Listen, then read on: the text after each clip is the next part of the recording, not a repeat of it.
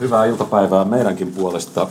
Me ollaan siis, me ollaan siis M and A-podcast, Mika Maliranta, Matti Apunen. Me on tehty tätä meidän, meidän tota ohjelmaa nyt kuusi vuotta. Melkein seitsemän. Melkein seitsemän vuotta. Ja meidän uusi jakso tulee joka kolmas viikko. Ja sitten me tehdään sen lisäksi näitä M A X-nimellä kulkevia live-podcasteja aina silloin, kun on aivan erityinen syy. Ja tänään meillä on ihan erityinen syy tätä tehdä, koska meillä on kiinnostava tutkimus, ja tämä on äärimmäisen tärkeä asia. Meillä on jo poikkeuksellisen hyvä syy. Joo.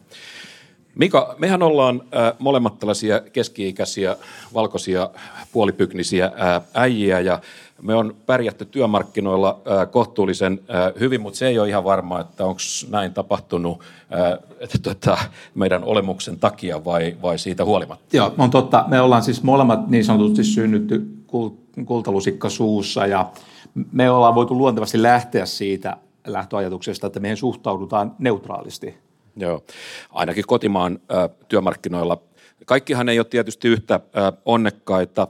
Osa ihmisistä joutuu työnhakutilanteessa taistelemaan ä, ennakkokäsityksiä vastaan, ja, ja joskus käy niin, että hakupaperit jää jo ensimmäiseen ä, seulaan. Mut tänään me puhutaan ä, työelämän valinnoista, me puhutaan monimuotoisuudesta, onko siitä hyötyä, ja jos on, niin miten sitä voitaisiin edistää. Joo. Niin, ja tämän päivän teemanahan tosiaan on, me ennen kaikkea keskitytään anonyymiin rekrytointia, ja t- tämähän on keino, jota on usein nostettu esiin tällaisena keinona edistää näitä tavoiteltavia asioita, eli tasa-arvoa sekä monimuotoisuutta. Mm. Ja nyt meillä on aiheesta äh, uunituoreita ja aika vakuuttavia tutkimustuloksia, ja, ja, ja sehän on todella aika harvinaista herkkua. No, se on täsmälleen näin. Äh, tästä teemasta on nähty melko vähän lujia tuloksia verrattuna tämmöiseen yleisempään pohjintaan. Siis sellaisia analyysejä, joissa on tämmöinen vakava äh, syy-seuraustutkimuksen asetelma. Ei, ei, siis ei tyydytä tämmöiseen kuvailevaan ja tämmöiseen yleiseen arvailuun. Sen lisäksi me pohditaan tänään yleisiä äh, yrityskulttuurin kysymyksiä, tällaisia näkymättömiä äh, esteitä, äh, toisin sanoen sitä, minkä takia yritysten hyvät ajatukset ja aikomukset ei aina toteudu. Hyvät kuulijat, tämä on siis M A X-podcastin erikoislähetys, joka on taltioitu livenä Helsingin kaupungin talolta kahdestoista syyskuuta vuonna kaksituhattakaksikymmentäkolme. Joo, tervetuloa mukaan.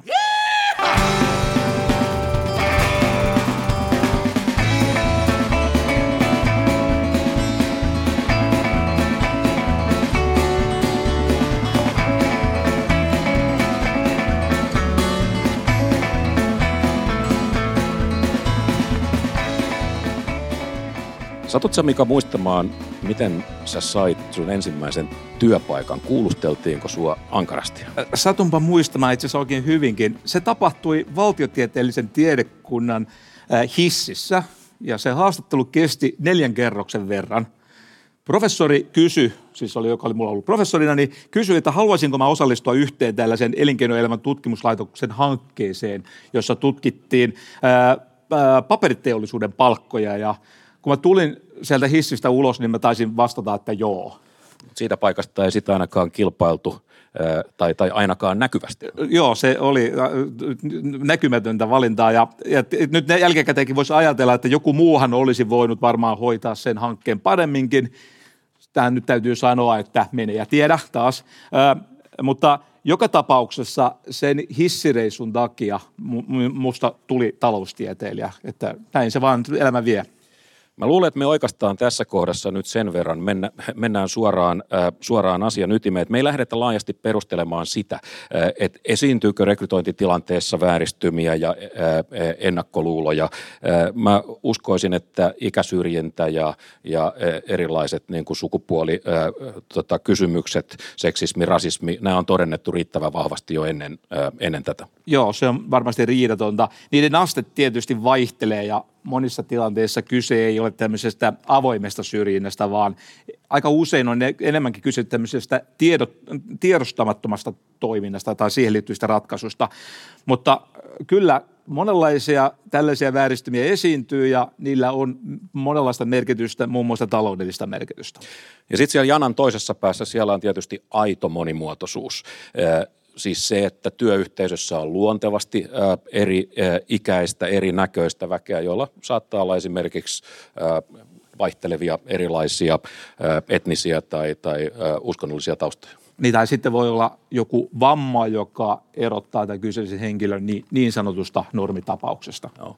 Mä luulen, että aika äh, usein on niin, että, äh, että nyt taitaa olla niin, että äh, ihmisten henkilökohtaiset äh, verkostot, nehän tuppaa helposti olemaan vähän äh, niin kuin homogeenisia. Tarkoittaa sitä, että kun sinä ja minä ja kaikki meistä, kun me kerätään ympärille äh, erilaisia kokoelmia ihmisiä, joita kutsutaan verkostoiksi, niin niihin tulee aika helposti samantyyppisiä tapauksia. Ja mä luulen, että useimmiten ihmiset on vähän niin kuin sitä mieltä, että kyllä mun kaveripiiri on tosi avointa ja se on tosi fiksua ja näin saattaa tietysti ollakin, mutta siitä huolimatta, niin, niin samantyyppisen joukon kokemuspiiri, se on väistämättä aina vähän samanlainen ja, ja se tarkoittaa siis käytännössä, että se on jollain tavalla rajoittu. Niin, jollain luontevaa ajatella, ja näinhän se on ihan oman kokemuksenkin mukaan, että silloin kun samantyyppiset ihmiset kokoontuu, niin ne eivät herkästi ainakaan haasta tämmöisiä heille itsestään selviä asioita. Jotka nimenomaan pitäisi haastaa. Ja nimenomaan, ja äh, niin kuin perspektiivit, eli näkökulmat, ne, ne on usein samansuuntaisia, ja silloin on tietysti erityisen iso riski siitä, että jotain jää niin kuin tarkastelun katveeseen.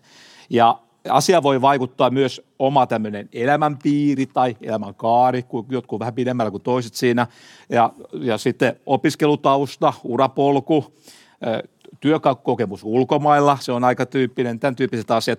Toisin sanoen, jos on ollut esimerkiksi töissä toisessa kulttuurissa, niin ihminen aika todennäköisesti havaitsee jotenkin herkemmin niitä rajoituksia tässä suomalaisessa ympäristössä, ja työympäristö on yksi esimerkki siitä. Mä muistan aikanaan, kun Nokian silloinen toimitusjohtaja ää, Rajeev Suri ää, sanoi kerran, että, että hänen olisi mahdotonta ajatella, että hän ottaisi Nokian johtoryhmään sellaista ihmistä, joka ei ole tehnyt töitä toisessa kulttuurissa, jolla ei ole käytännöllistä työkokemusta jostain ää, toisesta kulttuurista. Ää, Nokia on tietysti, voidaan sanoa, että no joo, että se on globaalissa bisneksessä, että se on, se on maailmanlaajuinen yritys, mutta ei tämä kysymys ole todellakaan, ei ole triviaali myös niin kuin, äh, pienemmän yrityksen tai vaikkapa Helsingin kaupungin näkökulmasta. No ei todellakaan. Jos ajatellaan esimerkiksi Helsingin kaupunkia, niin Helsingin kaupungin asukkaista noin seitsemäntoista prosenttia on sellaisia, joilla on taustaa jollakin tavalla määriteltyä Suomen ulkopuolella. Se, se on merkittävä määrä ja, ja siksikin on aika ymmärrettävää, että tämä pitää ottaa huomioon muun muassa rekrytointipolitiikassa. No Mika, jos me puhutaan vähän nyt siis markkinoista, markkinataloudesta, niin markkinatalouden vanha totuushan lausuu. Väittämä. Äh, niin, no hyvä on. Väittämä lausuu, että, että markkinat rankaisee niitä, äh, jotka äh, diskriminoi. Ja, ja tämä perustuu siihen, että kun me diskriminoidaan, me syrjitään jotain osaa populaatiosta, me jätetään käyttämättä se mahdollinen kykyjen, talenttien ää, niin kuin pooli. Onko markkinatalous oikeassa? Ja jos se on oikeassa, niin mihin me tarvitaan näitä ää, ohjelmia ja ää, toimenpiteitä? Tämä on niin tärkeä kysymys, että me päätettiin kysyä tätä oikein semmoiselta asiatutkineelta ekonomistilta, ja me kysyttiin tätä Laboren johtavalta tutkijalta Ohto Kanniselta, ja, ja tällä tavalla Ohto vastasi, meiltä tulee hänen soundbiteissa nyt sieltä ulos. Kahdenlaista niin kuin syrjinnän tyyppiä tietyllä tavalla talousteoriassa ja to, toisilla on tämä makuun perustuva ja, ja ollaan valmiita oikeastaan maksamaan siitä, että vääränlaiset ihmiset eivät tule töihin minun firmaani tai minun kollegakseni.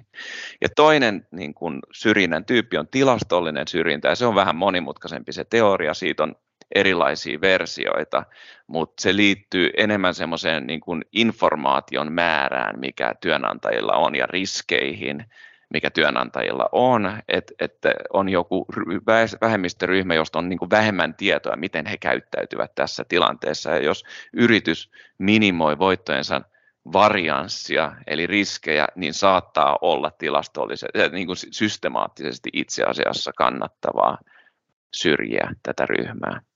Ja sitä markkinatalous ei välttämättä poista. Tässähän on nyt siis perusajatus se, että että rekrytoiva taho, se arvelee jollain tavalla, että vieraskielinen ihminen, jos hänet otetaan töihin, hän tuottaa omien, sen oman kulttuurinsa, tapojensa, tottumustensa tai viimeistään niin kuin äidinkielensä kautta jonkunlaisia ongelmia. Tämä on kai se perusajatus, miksi tällaista tapahtuu. Niin, niin pelko on juuri ehkä sen tyyppinen, että hommat ei suju kohta, kun joku alkaa vaatia työpaikalla eri tämmöisiä poikkeuksellisia erioikeuksia, ja sitten siellä kohta levitellään jo rukousmattoja, ja työnantaja arvelee, siis tämä on siis pohdinta, mikä saattaa päässä käydä, sitten työn, työnantaja toisella puolella arvelee, että okei, että nythän tässä on riski, että me joudutaan tässä niin kuin hankalaan välikäteen, ja joudutaan niin kuin selvittelemään näitä työyhteisön väitettyjä ja mahdollisia konfliktitilanteita. Monimuotoisuus on helpompi nähdä ylimääräisenä kustannuksena kuin mahdollisuutena, ja, ja sitten on helppo, siitä on niin kuin helppo lähteä eteenpäin muotoilemaan niitä perusteluita, miksi rekrytointi on mahdoton tai, tai hyvin vaikea. Ja jos tämän saman asian ilmaisee selkosuomeksi, niin kysymys on siitä, että rekrytoija valitsee semmoiset ehdokkaat, jotka on hänen itsensä kannalta mukavimpia, helpoimpia tapauksia. Ja tämähän tapahtuu tietyllä tavalla työnantajan kustannuksella. Eli tässähän vaihdetaan mukavuutta mahdolliseen tämmöiseen tehokkuustappioon varsinkin pitkällä aikavälillä. Ja jos valituksi tulee niin kuin omasta näkökulmasta tämä mukavin hakija, joka sitten välttämättä ei ole se taitavin. Taloustieteen kielellä ä, yrityksessä on silloin niin sanottuja renttejä. Suomenna nyt mikä on rentti? Se on ehkä tämmöistä voiton tuomaa ylimääräistä löysää. Tuntuisi tämä nyt selkeämmältä. Se on parempi. Joo, ja jota sitä voidaan niinku tuhlailla tai käyttää erilaisiin tämmöisiin ylellisyysasioihin. Ja, ja jos on tähän varaa, niin sehän vaan kertoo siitä asiasta, että markkinatalous ei aina toimi ihan täydellä tavalla, että kilpailu ei ole riittävän kireää. Yksi semmoinen suosittu äh, tekosyy on, äh, on se, että rekrytoija perustelee asiaa sillä, äh, että et hän haluaa lainausmerkeissä ikään kuin vain palvella asiakkaan tahtoa. Toisin sanoen äh, uskotaan tai, tai, tai uskotellaan itselle, että et asiakas äh, haluaa, sanotaan nyt vaikka asiakaspalvelutehtäviin juuri tietynlaisen ihmisen tai, tai, tai tietynlaisen niin kuin enemmistöläisen, ja sitten vedotaan ehkä hakijaa näkemättä, haastattelematta kielitaitoon ja sanotaan, että et, et, kyllä tämä, tämä työ on vähän sen tyyppistä, että tämä käy ihan mahdottomaksi tämän, tämän puutteellisen kielitaidon takia. Mä arvelen, että tuo on aika yleinen argumentti, mutta sitten kysymys, että miten pitkälle rekrytointia voidaan perustella tämmöisillä asia, asiakkaan vaatimuksilla tai oletetuillakin vaatimuksilla. Ja tämä on niin tärkeä kysymys, että tässäkin meidän piti kysyä alan asiantuntijalta. Kysyimme asiaa yhdenvertaisuusvaltuutetun toimiston erityisasiantuntijalta Jussi Aaltoselta, eli sieltä saadaan hänen sound. Näin sanoo Jussi.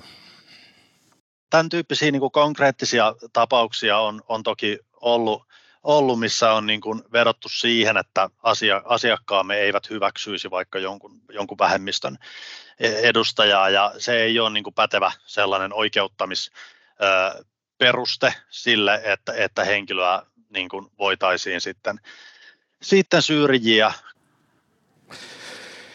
No se oli aika selkeästi sanottu, ja, ja, ja Jussi Aaltonen muistutti myös, että työnantajalla on ä, yhdenvertaisuuslaissa niin suorastaan yhdenvertaisuuden ä, edistämisvelvoite. Että hänen, ä, toisin sanoen, niin kuin työnantaja ei voi olla ainoastaan passiivisesti syrjimättä, vaan että yrityksen on oltava ä, tietyllä tavalla niin kuin proaktiivinen ä, vähän niin kuin etukenossa näissä ä, asioissa. Se on näin, ja se koskee meidän lainsäädännön mukaan nyt ä, en, tota, varsinkin yli kolmenkymmenen hengen yrityksiä, joilla on vielä erikseen tämmöinen yhdenvertaisuuden suunnitteluvelvoite, eli se tulee ihan lainsäädännöstä.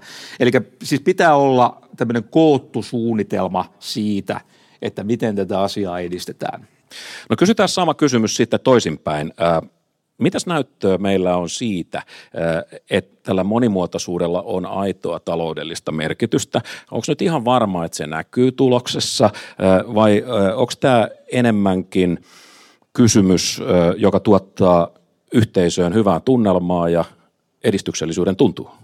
Tämä on vaikeasti tutkittava asia, ja sen takia me katsotaan vain erittäin hyviä lehtiä tämän asian selvittämisestä. Ja arvostettu Harvard Business Review julkaisi tutkimuksen, jonka mukaan tämmöinen monimuotois, tämmöisten monimuotoisten yhtiöiden taloudellinen tulos oli parempi.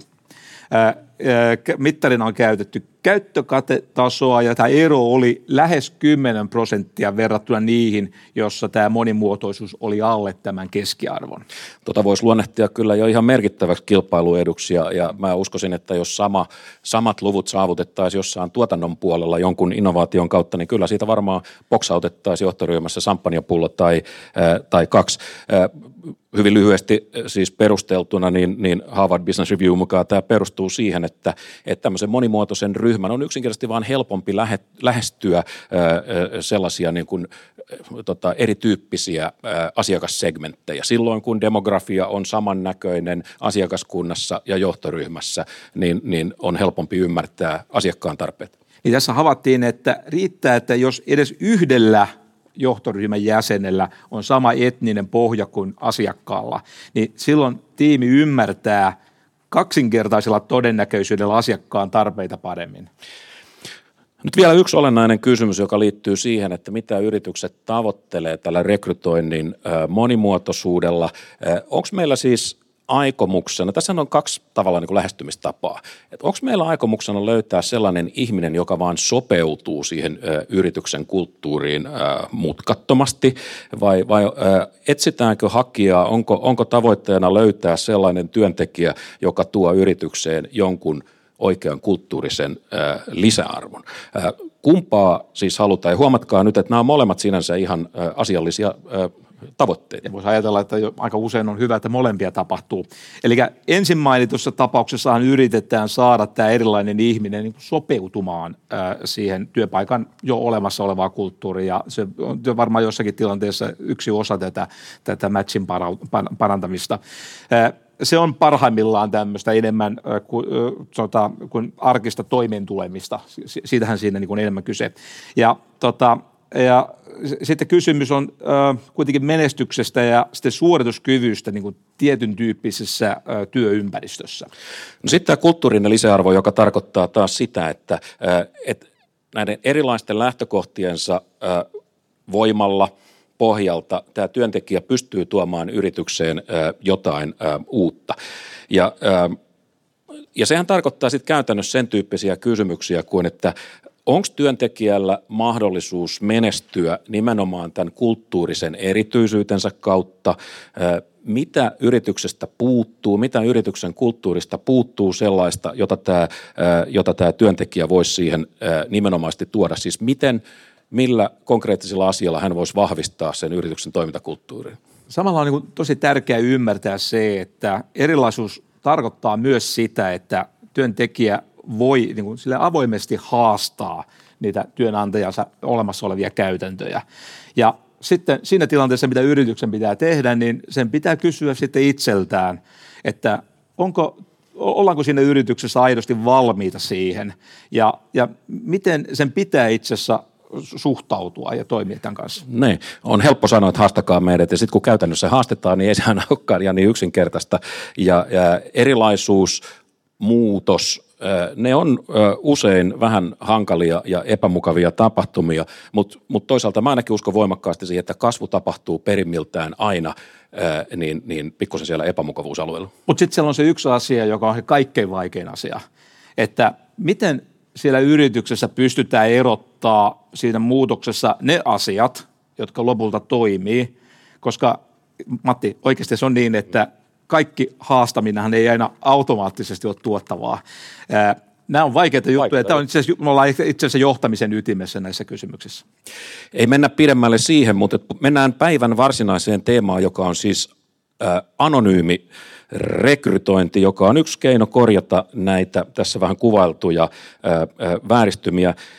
Se ei ole hirveän runsaasti käytetty yhdenvertaisuuden edistämismuoto, ja, ja kuten todettua, me ei nyt tiedetä siitä ihan pohjattoman paljon. Ulkomailta on saatu jonkun verran tutkimustietoa, mutta ne ei aina ole suoraan vertailukelpoisia tämän meidän oman todellisuuden, meidän olosuhteiden kanssa. Matti, nyt meillä on sitten omaa tietoa ja ihan varmasti ja taatusti pätevää, kun nyt meillä tosiaan on täällä tänään käsillä Laboren Ohto Kannisen, Sanni Kiviholman sekä Vatin Tuomo Virkolan tämä uunituore tutkimus, josta me jo äsken kuultiin. Ja, ja tässä tosiaan on tutkittu, mä lyynä kertauksena, niin tätä anonyymin rekrytoinnin käyttöä nimenomaan Helsingin kaupungin henkilöstön palkkaustilanteisiin. Ja nyt mä haluan tässä vaiheessa myöskin kiittää A M I-säätiötä, joka on rahoittanut tätä hanketta. Mennään suoraan loppuratkaisuun, Mika, eikö niin? Cut to the chase, niin kuin Hollywoodissa sanotaan, mitä tutkimuksessa löytyi, ja näin sen tiivisti meille erikoistutkija Tuomo Virkola. Meidän tulosten perusteella näyttää siltä, että se, että ilmoitetaan tämmöisestä anonyymistä työnhakuprosessista, ei varsinaisesti kasvateta ää, näiden vieraskielisten hakijoiden ja vieraskielinen nimi, niin heidän osuutta hakijoissa, mutta se parantaa sitä niin kuin mahdollisuutta päästä sinne työhaastatteluun ja tulla palkatuksi. Ja sitten kun me katsotaan sen jälkeen, niin näyttää, että heidän niin kuin työssä pysymisensä ja palkkakehityksessä vaikuttaa samanlaiselta kuin sitten näissä normaaleissa prosesseissa. No niin, johtopäätös siis on se, että näillä anonymisoinnilla oli juuri sitä haluttua vaikutusta näihin vieraskielisiin tai vieraskieliseksi arvio, arvioituihin nimen, tota, nimen perusteella, mutta ei niinkään näihin naispuolisiin hakijoihin, joka on ihan kiinnostava havainto sekin. Mennään tähän tarkemmin kohta, mutta olennaistahan tässä on se, että tällä nimettömyydellä hakija ei suljeta etu, niin kuin ikään kuin etukäteen pois. Esimerkiksi siksi, että nyt arvellaan, että, että hänen kielitaitonsa nyt ei niin kuin riitä. Ja, ja nyt tavallaan tässä, mitä tapahtuu, niin nythän tämä hakija pääsee antamaan ikään kuin puhenäytteen. Saa, saa ikään kuin jalan oven väliin, saa ää, mahdollisuuden. No, mitä tämä anonymisointi tarkalleen ottaen ää, tarkoittaa? Määritelmällisestihan se on sitä, että ää, et vähennetään sen informaation määrää, joka valitsijalla on. Ää, ja tietysti kaikkein tiukin ää, tota, ja äärimmäisin vaihtoehto ää, anonyymistä ää, tota, rekrytoinnista olisi tietenkin ekonomistien suuresti suosima arvonta. Lanttia heistä. Niin, mutta tota, me ei suositella sitä tässä kohdassa, ää, koska silloin tietysti kasvaa aika voimakkaasti se riski, että paras hakija ei nyt kuitenkaan tule valituksi. Ää, tässä tutkimuksessa toimittiin siis niin, että nämä hakijoiden henkilökohtaiset tiedot, niin, niitä tietoja kätkettiin ja kriteerit oli aidosti tiukat. Ää, Prosessissa kätkettiin esimerkiksi ää, työkokemuksen tarkat ää, päivämäärät ja sitten esimerkiksi se, että missä oppilaitoksessa oli opiskellut. Tietysti aina tällaisessa on mukana avoimia kysymyksiä, joista voidaan tehdä johtopäätöksiä, voidaan, ää, sieltä voi paljastua jotain ää, yksityiskohtia, että ihan sataprosenttista suojaa me ei, me ei koskaan saada, mutta että huolellisesti tässä on, on, on kuitenkin toimittu. Juuri näin. Ää, tässä niin kuin alkuvaiheessa ihmiset luokiteltiin ää, suomenkielisiin ja vieraskielisiin. Ja itse asiassa tässä käytettiin aika nokkelaa keinoa, joka on aika yksinkertainen, ja kun sen sanoo ääneen, se itse asiassa on aika ilmeinenkin. Siellä tutkimusharjoittelija teki tämän luokittelun, kun se katteli näitä nimilistoja, ikään kuin oman tuntemuksensa mukaan. Niin, kuulostaa suomalaiselta, kuulostaa vieraskieliseltä ja niin edelleen. Niin, siis niin. Tämmöinen ikään kuin maailman simppelein tavis-simulaattori. Toisin sanoen simuloidaan sitä, että miten random työhönottaja tämmöisessä tilanteessa, mi- miten, mitä hän siinä ikään kuin näkee. Juuri näin. Ä, tässä kokeessa lähtökohtana oli siinä yhdessä osassa tämä anonymisoinnin pakko. Ja, ä, tällä on niin kuin merkitystä, koska niin kuin tässä on ollut esillä, että ä, vapaaehtoisuuden pohjalta tehdyissä kokeissa niin tulokset voi olla erilaisia. Ä, pakkoa.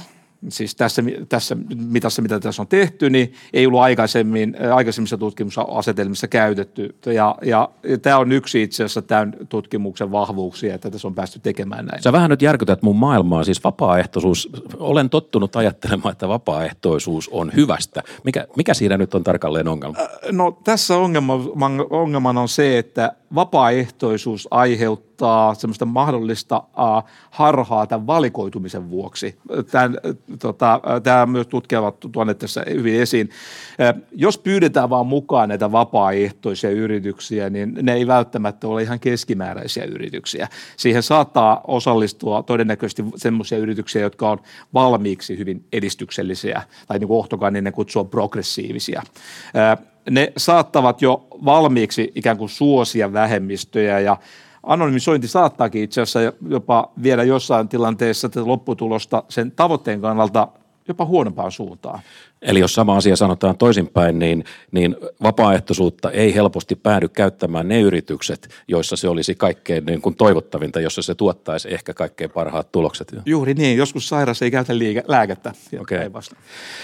No meillä on sitten monenlaisia menetelmiä, meillä on positiivista erityiskohtelua ja, ja kun me puhutaan, siis työn, työn haussa myös, kun me puhutaan positiivisesta erityiskohtelusta, hakijakiintiöistä ja vastaavista ratkaisuista, niin niistähän me tiedetään sen verran, että erään amerikkalaisen tutkimuksen mukaan, Colorado Boulderin yliopiston tutkimuksen mukaan, niin, niin havaittiin, että, että jos hakuprosessissa on vain yksi selvästi erilainen hakija, niin hänen mahdollisuutensa tulla valituksi on käytännössä nolla, koska ajatellaan, että hän on kiinti, lainausmerkeissä kiintiöhakija tai, tai jotain vastaavaa, jolloin niin kuin hänen ylleen lankeaa sellainen epäilyksen varjo. Tämä on musta aika mielenkiintoinen havainto kanssa. Joo, aikaisemmat tutkimukset, joissa on aika selkeä tämmöinen amerikkalaispainotteisuus tässä tutkimuskirjallisuudessa, niin siellä on huoma- huomautettu siitä, että erilaiset tasa-arvolausekkeet, niin joissakin tilanteissa saattaa aiheuttaa sen, että, että tosiaan vähemmistöjä hakee vähemmän sitä paikkaa.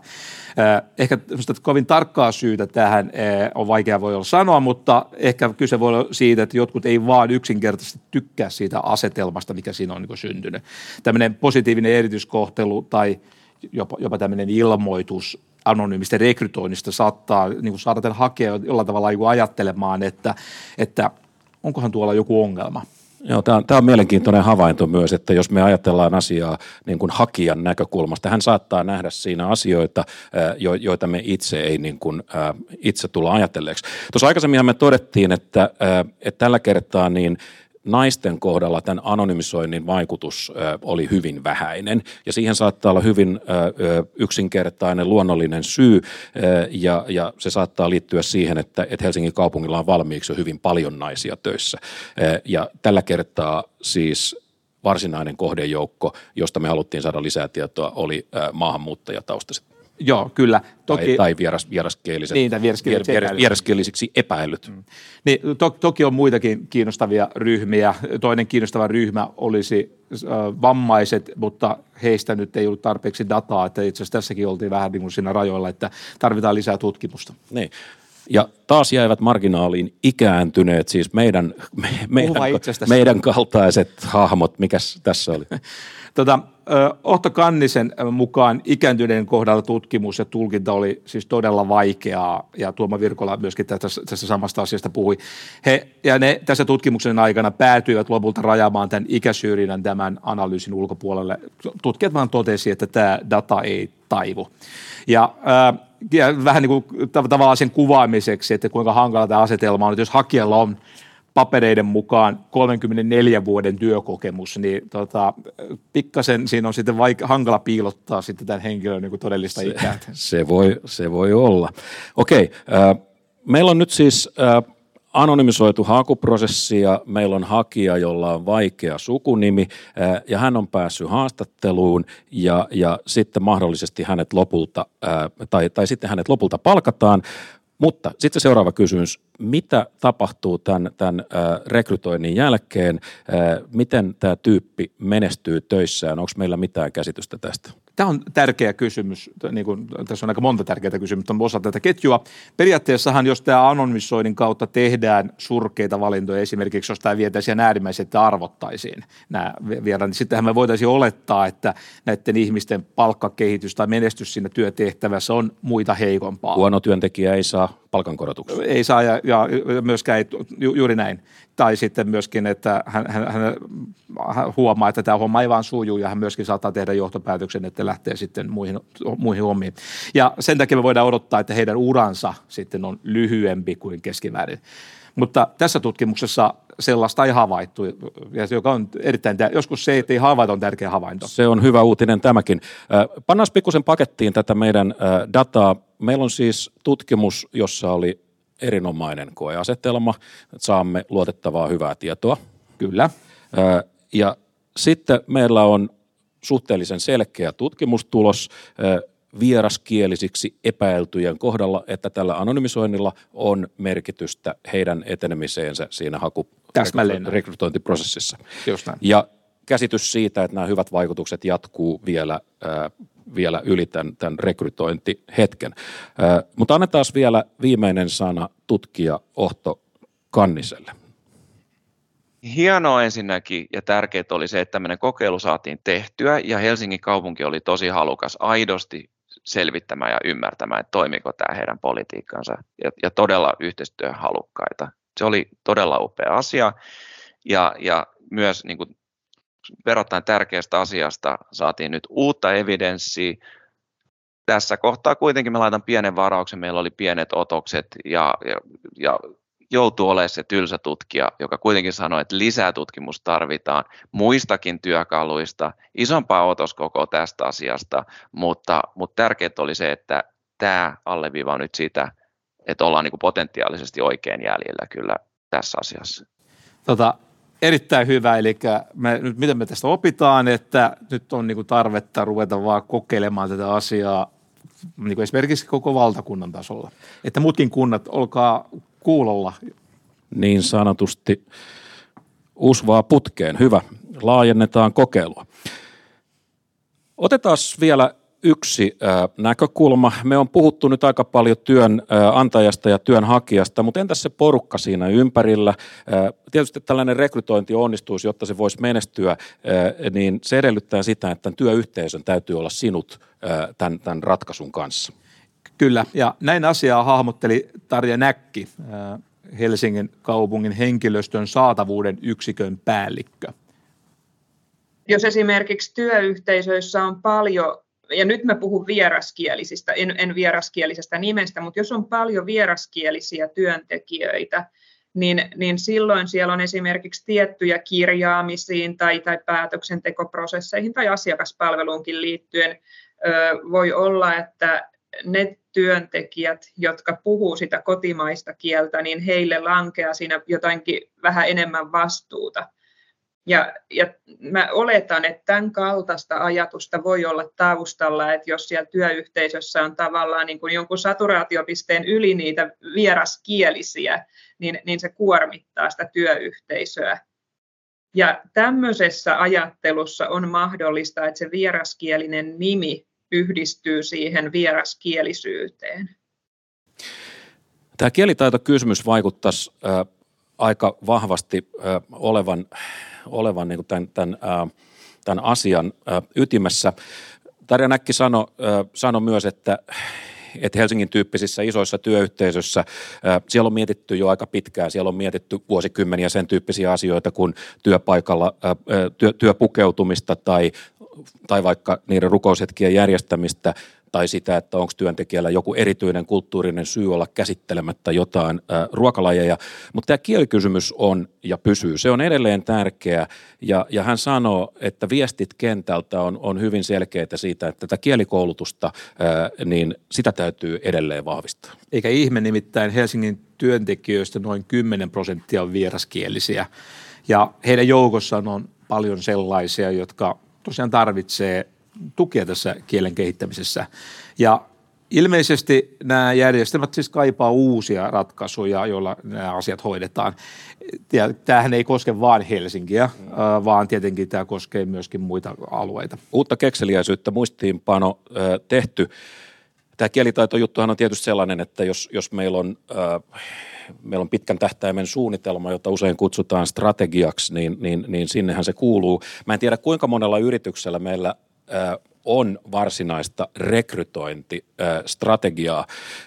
Yritysten arvoissahan usein on helposti jotain tämän, tämän suuntaista niin kuin yleisiä, hyvän tahtoisia lausumia jostain asiasta, mutta, että, mutta, mutta strategia on, se on hiukan hienovaraisempi, se on tietoisempi, se on, se on suunnitellumpi. Mä en sinänsä ole aina niin kuin strategioiden suurin ystävä, koska, koska usein ne on vaan aika paljon, niin kuin, ne on, ne on äh, kauniita sanoja ja puolityhjää hölinää. Joo, ei aina on noilla, Matti on jyrkkä. Okei. Okay. Mutta sitten jos me ymmärretään strategia oikein, jos me ymmärretään, että yritykselle strategia on vähän niin kuin urheilijan harjoitusohjelma, niin, niin sitten me puhutaan asiaa. Ja tämähän tarkoittaa sitä, että et, äh, jos meillä on tavoitteena maraton, me tehdään harjoitusohjelma sen mukaan. Jos meillä on tavoitteena mitali moukarin heitossa, niin, niin ohjelma on vähän erinäköinen. Ja näin ajatellen me ehkä saadaan näihin strategiapuheisiin vähän, vähän konkretiaa. Joo, mun mielestä yksi tämän asian ihan ehdottomia ytimiä on tämä pitkäjänteisyys, että monimuotoisuushan on varmasti niitä asioita, jotka eivät tosiaan toteudu sillä tavalla sormia napsauttamalla, siis tämmöisellä yhdellä julistuksella.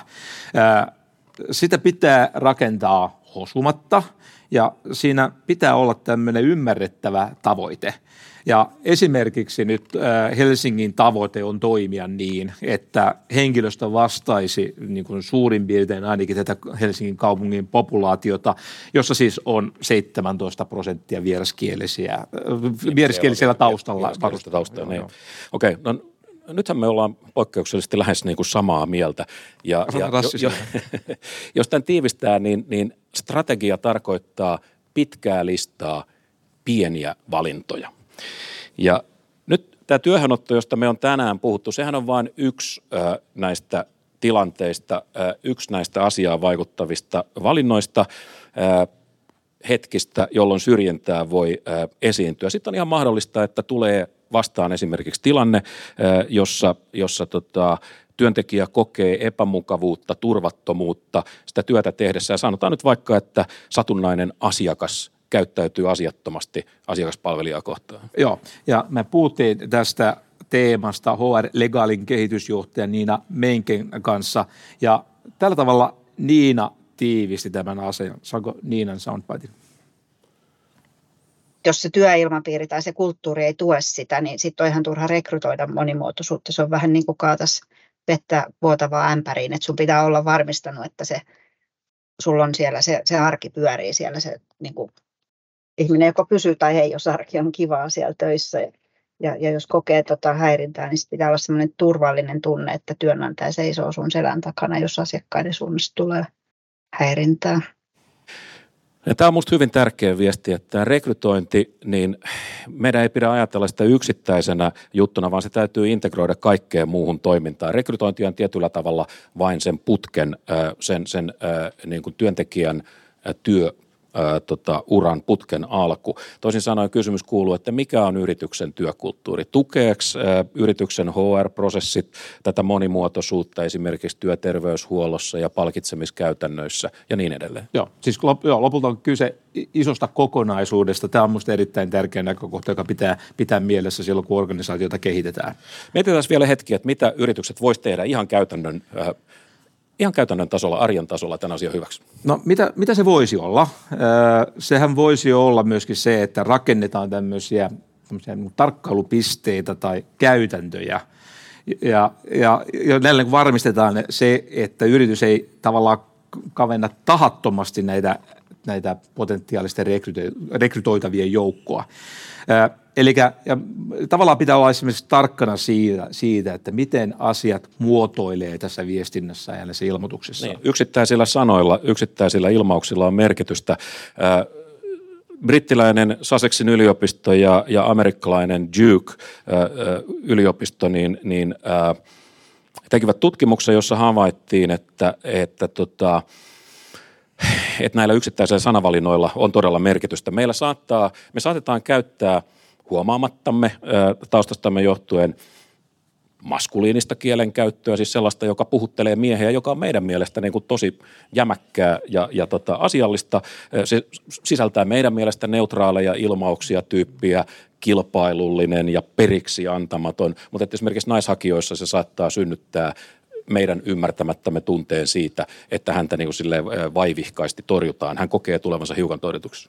Tämä tietysti toimii myöskin toisinpäin, että jos sitten hakuilmoituksessa korostetaan tämmöisiä ilmaisuja, kun mikä nyt voisi olla aika vaikea houkutella meitä, yhteistyökyvyt, tiimilähtöisyys, niin nämä voi olla sellaisia, jotka tota, niin kuin ainakin todennäköisemmin puhuttelee naispuolisia hakijoita kuin miespuolisia. Mene ja tiedä.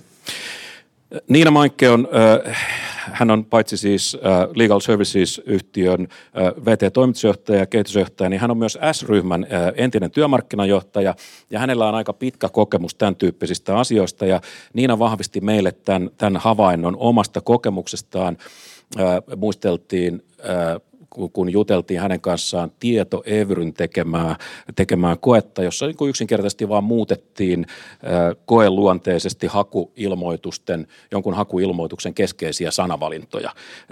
Siis toisin sanoen samaan työtehtävään oli kaksi erilaista ilmoitusta. Ja sitten se ilmoitus, jota oli vähän niin kuin modifioitu niin, niin naisystävällisempään suuntaan muistaakseni, niin, niin se tuotti viisikymmentä prosenttia enemmän niitä toivottuja hakijoita.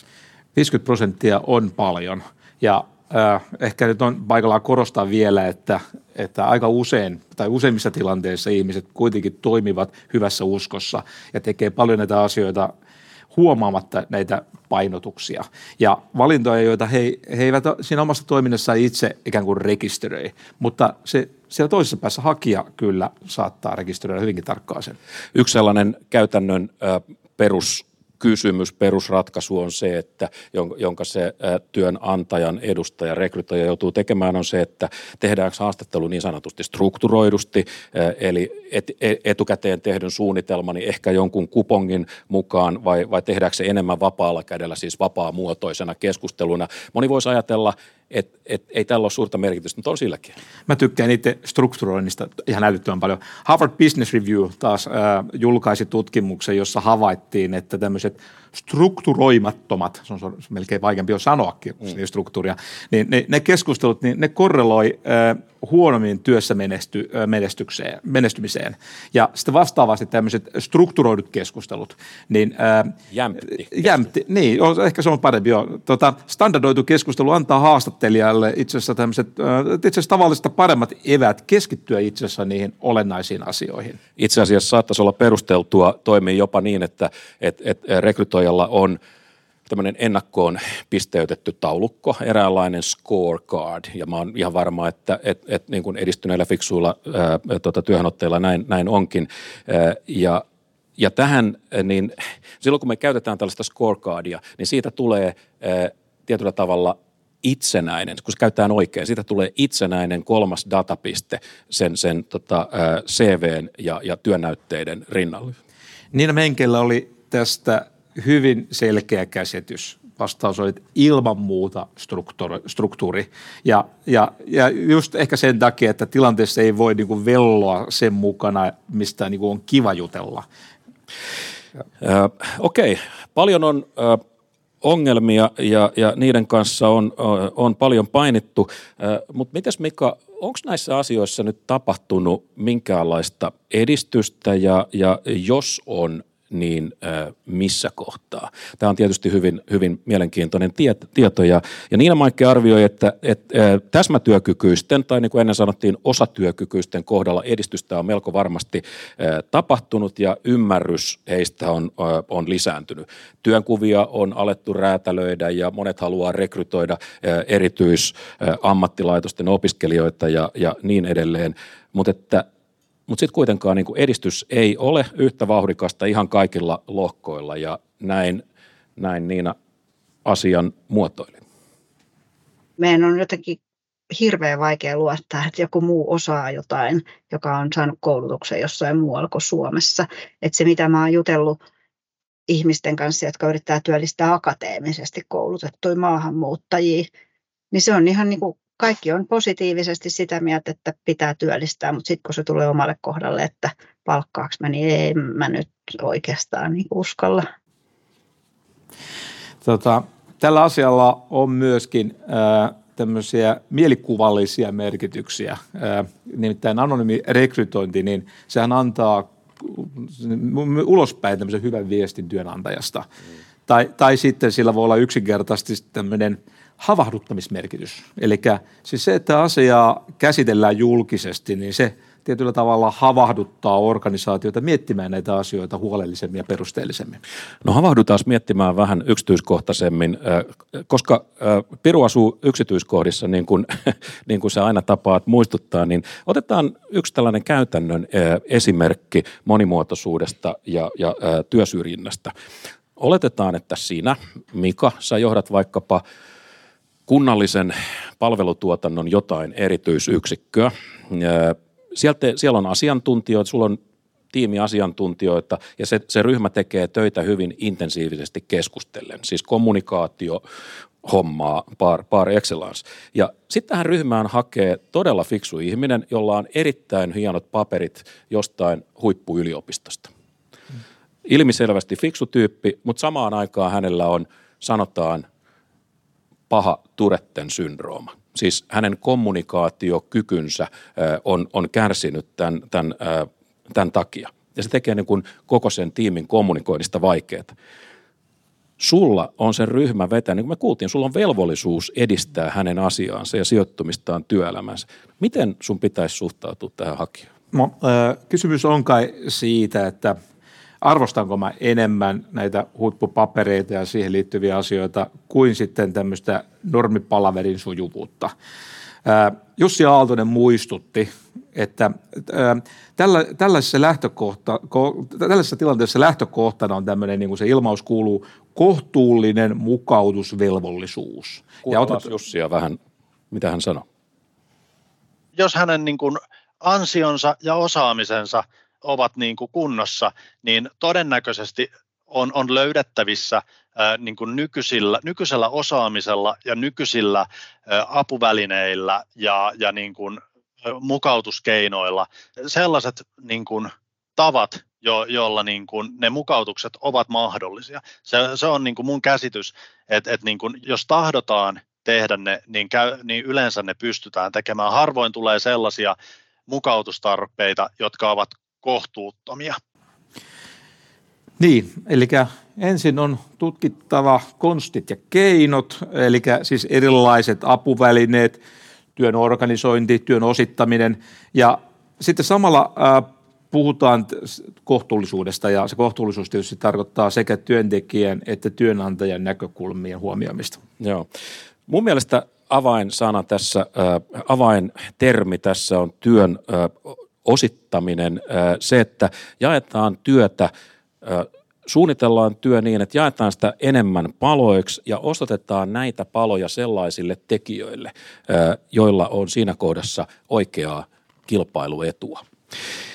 Toisin sanoen, liian usein me ajatellaan vähän itseisarvoisesti, että et, et sujuva työ on sitä, että mikään ei muutu ja että et, et niin kuin mainiosti etenevä työ on sitä, että tehdään kaikki niin kuin aina ennenkin. Ja nyt voi olla, että meillä on moniakin syitä tässä maailmassa ajatella asiaa selkeästi enemmän tämän osittamisen kautta. Matti, tuo alkaa kuulostaa vähän siltä, että sä tykkäät muutoksesta. Että se on konservatiivi ollenkaan. Saatan pitää sitä jopa hyvänä asiana. Hyvä. Lähestymme loppua. Vanha totuushan näissä asioissa sanoo, että, että kaikki on ulkomaalaisia melkein kaikkialla. Mika, mitäs meille jäi tänään tästä, tästä käteen? Meillä jäi tietysti niin kuin erinomainen tutkimus, joka toivottavasti päättyy johonkin hyvään taloustieteelliseen julkaisuun. Meille jäi käteen hyviä asiantuntijoiden huomioita monimuotoisuuden merkityksestä ja, ja, ja mekanismeista. Mä itse paketoisin tämän siihen ajatukseen, että tämä monimuotoisuus on, monimuotoisuus on tämmöinen asia, joka on hidas juttu ja oikotieitä ei ole tässäkään. Äh, niin kuin me tiedetään, hosumalla on pilattu hyvin monenlaisia asioita ja tämä kuuluu siihen joukkoon. Eli kerätään vaan dataa ja mennään askel kerrallaan ja edetään tälle reformistisesti. Eteenpäin, niin. Hyvä. Siis anonyymi rekrytointi vaikuttaa tämän tutkimuksen perusteella lupaavalta jutulta, mutta että, niin kuin tässä on todettu pariin kertaan, niin se ei ole missään tapauksessa mikään hopealuoti, tämmöinen kertakaikkinen ratkaisu. Ei, mutta tosiaan selvästi askel oikeaan suuntaan. Itse mä näkisin niin, että monimuotoisuuden edistäminen, niin siinä on yksi sellainen ö, ulottuvuus, joka me on tänään ehkä sanottu rivien välissä, mutta sanotaan nyt vielä rivien kerran ihan, ihan niin kuin riveilläkin. Ö, Mua huolestuttaa itseäni, kun mä olen tarkkaillut suomalaisia yrityksiä ja yhteisöjä aika pitkään. Mua huolestuttaa niissä niin sanottu äh, tällainen groupthink, mikä se on suomeksi, tämmöinen sopulimainen ajattelu. Niin kun ajaudutaan, ihmisten ajattelu niin kun ajautuu samaan uomaan. Ihmiset alkavat äh, äh, ajatella samalla tavalla, mistä aiheutuu se, äh, että virheet kertautuu ja kasvaa. Tästähän on kuuluisa esimerkki presidentti John Kennedyn hallituksen hallituksen ajalta. He, he töppäilivät Sikojanlahden katastrofi, katastrofissa oikein kunnolla, ja vikahan ei ollut sen hallituksen älyssä tai osaamisessa. Itse asiassa tämä porukka oli aivan poikkeuksellisenkin osaavaa ja terävää, mutta se ongelma oli se, että ne oli liian samanmielisiä, ja, ja sen takia se meni kiville se koko homma. Ja, ja se, mikä sieltä puuttuu, sieltä puuttuu nämä vastarannan kiisket. Siis tiedät sen ne tyypit, ne jotka sanoo esimerkiksi, että eikä ole, tai sitten jos on vähän, niin kuin, vähän tämmöisiä maltillisempia, niin voi käyttää semmoista sanaa kuin mene ja tiedä. Tuota. Okei.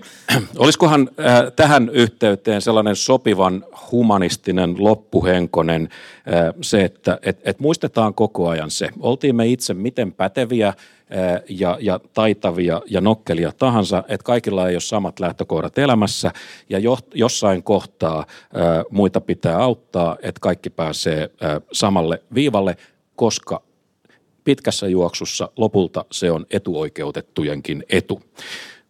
Ei kohelleta, tehdään se harkitusti. Ja tutkitusti. Arvoisa yleisö, kiitos kun olitte mukana.